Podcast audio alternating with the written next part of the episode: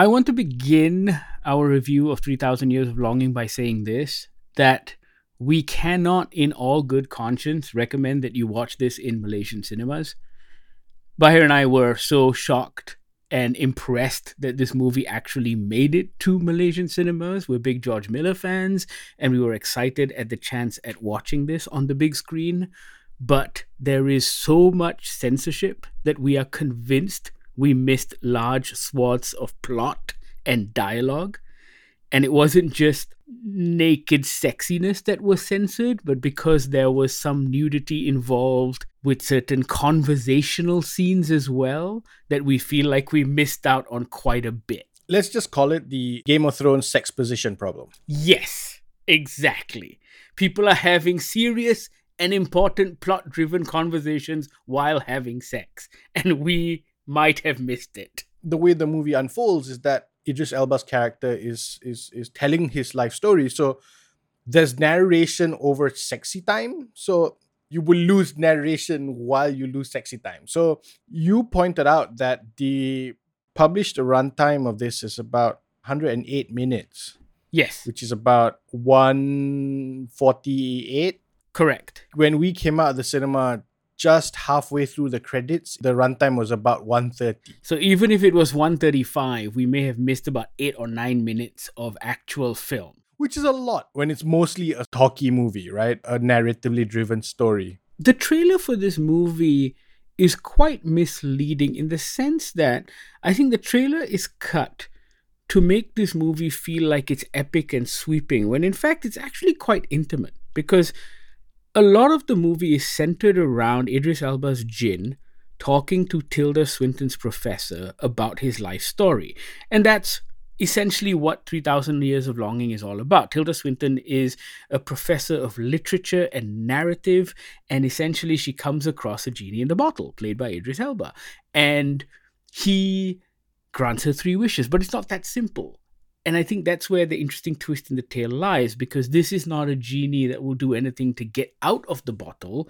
This is a genie that calls himself a fool for constantly being trapped inside this bottle for thousands of years or a variety of different bottles for thousands of years. It's mostly because the jinn is a good guy. You know, he's the I'm not going to let you screw up your life with these wishes kind of situation. So he's the jinn that does the right thing essentially. So he keeps finding himself back locked up into these bottles over the course of, you know, 3000 years. I'm torn about this movie because I kind of like it, but I want to like it more.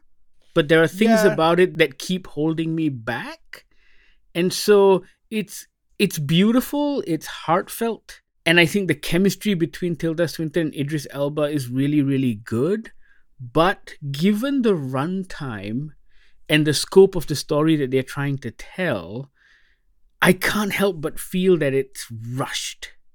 At the end of this film, I turned to you and I said, I really, really want to love this movie, and I I don't. I don't know if it's because of the censorship. And again, we're not we're not talking about the salaciousness of it, right? We're not saying we didn't like it because we didn't get to see all the sexy bits. We both have the internet, so we don't need it for that kind of stuff. But my point is that I don't know if the movie is jarring and jumpy because of censorship or if it was written that way on the page. Right. Like you said, the trailer makes this feel like some sweeping, epic Arabian Nights type situation, but it's not. It really is two people well, a jinn and a person, talking in a room and telling these stories about the past. And I don't know if those jumps to those stories were the problem written on page or if it's because of the way the censorship got its hands on it because it didn't quite flow for me. It didn't quite sweep me off my feet, which this movie really, really should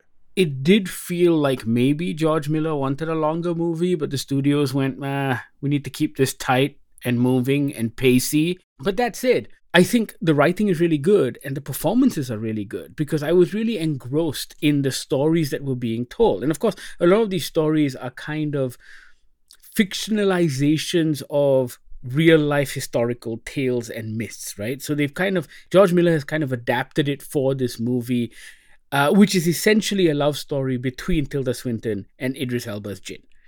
I think for me that's where I felt shortchanged because because we see so much of their story or his story told through flashback. When we get to their actual love story, that's what felt rushed for me because there's a turn in the film. I think we both felt the same way. There's a turn in the film that kind of happens out of nowhere, and well, it doesn't happen out of nowhere. We understand where it's coming from, but we would like to have seen more of it. It didn't feel deserved. Yes. We get the building blocks, we get how we get there, but it didn't feel deserved. And for me, that was the biggest problem. We were forced to fill in the blanks ourselves when the movie should have done it for us. Hmm. And so I think that's what I felt really lacking in this. The things I did love, I liked the concept of it as well. I liked that. What, what was she called? Was it a narratologist? I think that was. I never heard that term before, but it's the academic study of narratives and stories. And I thought that was really cool. And in some ways, it is a hark back to the power of stories and why stories are exciting. So it's actually a celebration of stories as well. So all of that stuff I really enjoyed. But I didn't think this movie did any of that. Did you not? I didn't feel like this movie was a love story to stories. I don't know if it's a story problem or if it was an LPF problem. I find it very hard to judge this movie.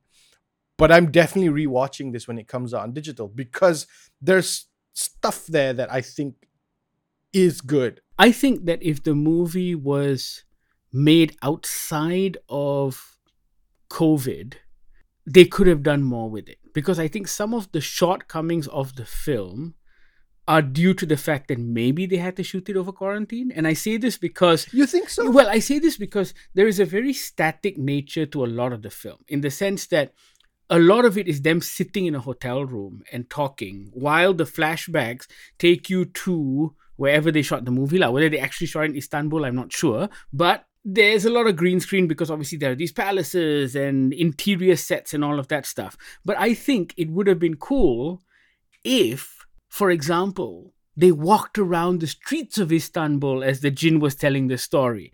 And if they took it outside of the hotel room. And I think maybe that was a decision that was forced because of quarantine. I don't know. the thing about it is that for me, all of the flashbacks feel like flashbacks. Uh, Let me try and explain that, right? In that I didn't know where this movie was being told. Is it being told in present time where these two characters are going to fall in love and relate to each other, the jinn and the human find common ground, etc., blah, blah, blah, blah, blah?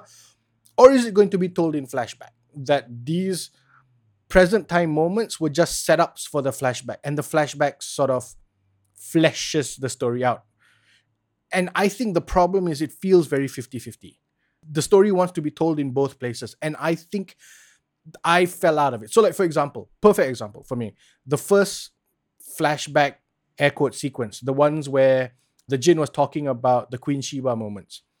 All those bits was shot like a flashback. It's beautifully slow mo. It's very short clips. No scenes really play out yes. characters pop in and out, you don't know anybody's name, and all that, it's fine. But then all the flashbacks are like that. No scenes play out in the flashbacks. And I think that's the problem. The no character movements happen in any of the flashbacks.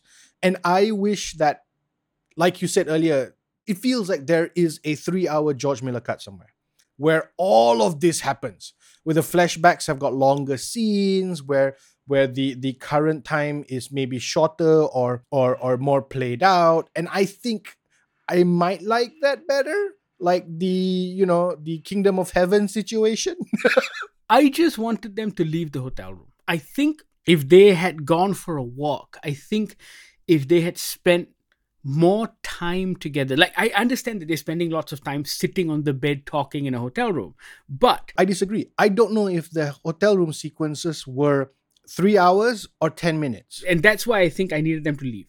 I needed like a before sunrise Yes, type yeah. thing. They're having dinner, they're going for a walk, they're sitting by the park because then I think even you spending 10 hours in a hotel room is one thing but spending 10 hours in the city where this jinn was born is something different and then you can see maybe her exploring his world in some way and so then you can then you can imagine her falling in love with that but here you're stuck in a hotel room where Agatha Christie apparently wrote Murder on the Orient Express, which is casually mentioned and then never touched upon again. is a bit weird lah, and it's a bit.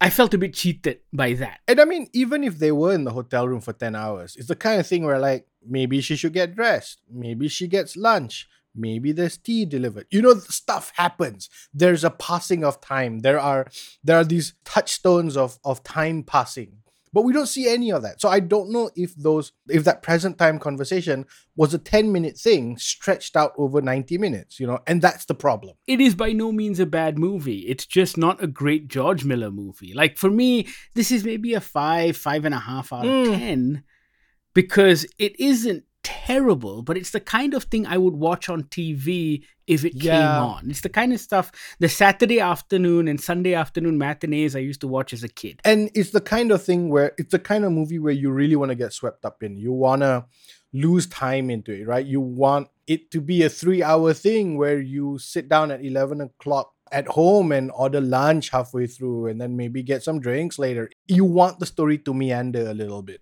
It's very gentle, is what it is. Yeah. There's one more thing which I liked about Alethea, who is Tilda Swinton's character, because it's not necessarily a character we encounter a lot in film, but she was this perfectly content character that doesn't want anything in life. She's perfectly happy with everything else. Like when he says, You have three wishes, she's like, I can't think of a single thing I want. And I'm just like, That is. I mean, that can be quite. I guess it's a, it's a bit frustrating for a protagonist, but at the same time, it's like, oh, I've never encountered a character like that on film before. My my issue with that characterization of the Alethea is that I don't know if she was honest or or is she just being a pain in the jinn's butt.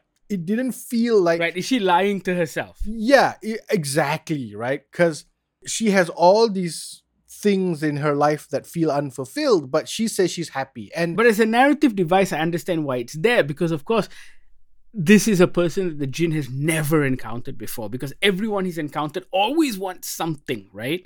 And I think that's what throws him for a loop, and you can see how he would fall in love with her because of it. Again, I have all these questions that I don't know if it's a problem with story or if it's a problem with LPF because I didn't see her character as being anything other than a pain in the butt. I wanted her to be slightly more warm, like, you know, she'd just be like, "Oh, I guess there's a giant black man in my my hotel room. Cool, you know." And then when the jinn goes, "Oh, I give you three wishes," she's you know, Alethea's like, "I don't know if I want anything." I'm like, is she just being difficult? And I find that a difficult thing to swallow with this story. I didn't mind that so much because I figured she spent her life studying stories, so she is open to the possibility of craziness. I'd like to think that if either of us encountered aliens or superheroes, we wouldn't freak out. We'd just be like, I knew it. I knew it. but but that's the thing, right? We would accept it. She questioned it and then sort of brushes it off. It just feels both easy and difficult and I was having trouble with with that. No, I can see that. I want to love this movie. Same. I kept trying to find reasons to like love this movie. I've just ended up being a little indifferent to it. Yes. Yeah, indifferent is a good word. Yeah. Yeah, yeah, yeah. You know, if you get a chance, watch 3000 Years of Longing. Yet again, I don't recommend you watch it in the cinema because it's a terrible experience just based on the censorship alone. But when it gets on digital, when it's available on VOD, we do recommend you watch it because I think it's an interesting movie from George Miller. And like Bahir said earlier, we're pretty sure there is a three hour Miller cut somewhere. And maybe we might get that on digital. I don't know. But for me, this is a story that I've always like these kinds of stories with jinns and Arabian myths are stuff that I've always enjoyed. And it feels like a it feels like a movie with a lot of potential that seemed to have been let down by itself. If you have seen 3000 Years of Longing, let us know what you think. You can reach out on all of our social media feeds, GogglerMY. You can also email us on podcast at goggler.my or send us a WhatsApp on the Goggler hotline 012 524 5208. Thank you so much for listening. This is the Goggler Podcast.